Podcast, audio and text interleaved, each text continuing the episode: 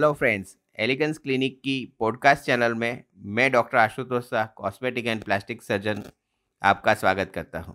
आज का जो टॉपिक है वो है जेनाइटल पियर्सिंग दोस्तों, आजकल काफ़ी सारा फ़ैशन ट्रेंड चल रहा है। काफ़ी सारे लोग अपने, जैसे ear nipple umbilicus lips tongue वहाँ पे पियर्सिंग कराते हैं। वैसे प्राइवेट पार्ट्स में भी पियर्सिंग कराते हैं।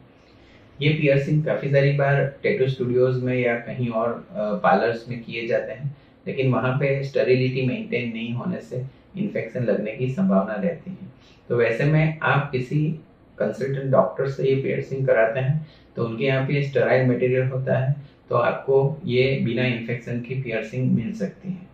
जेनाइटल पियर्सिंग करके आप आपके जेनाइटल्स में जो भी इंप्रूवमेंट करना चाहते हैं और आपका जो भी शौक है, उसको आप पूरा कर सकते हैं।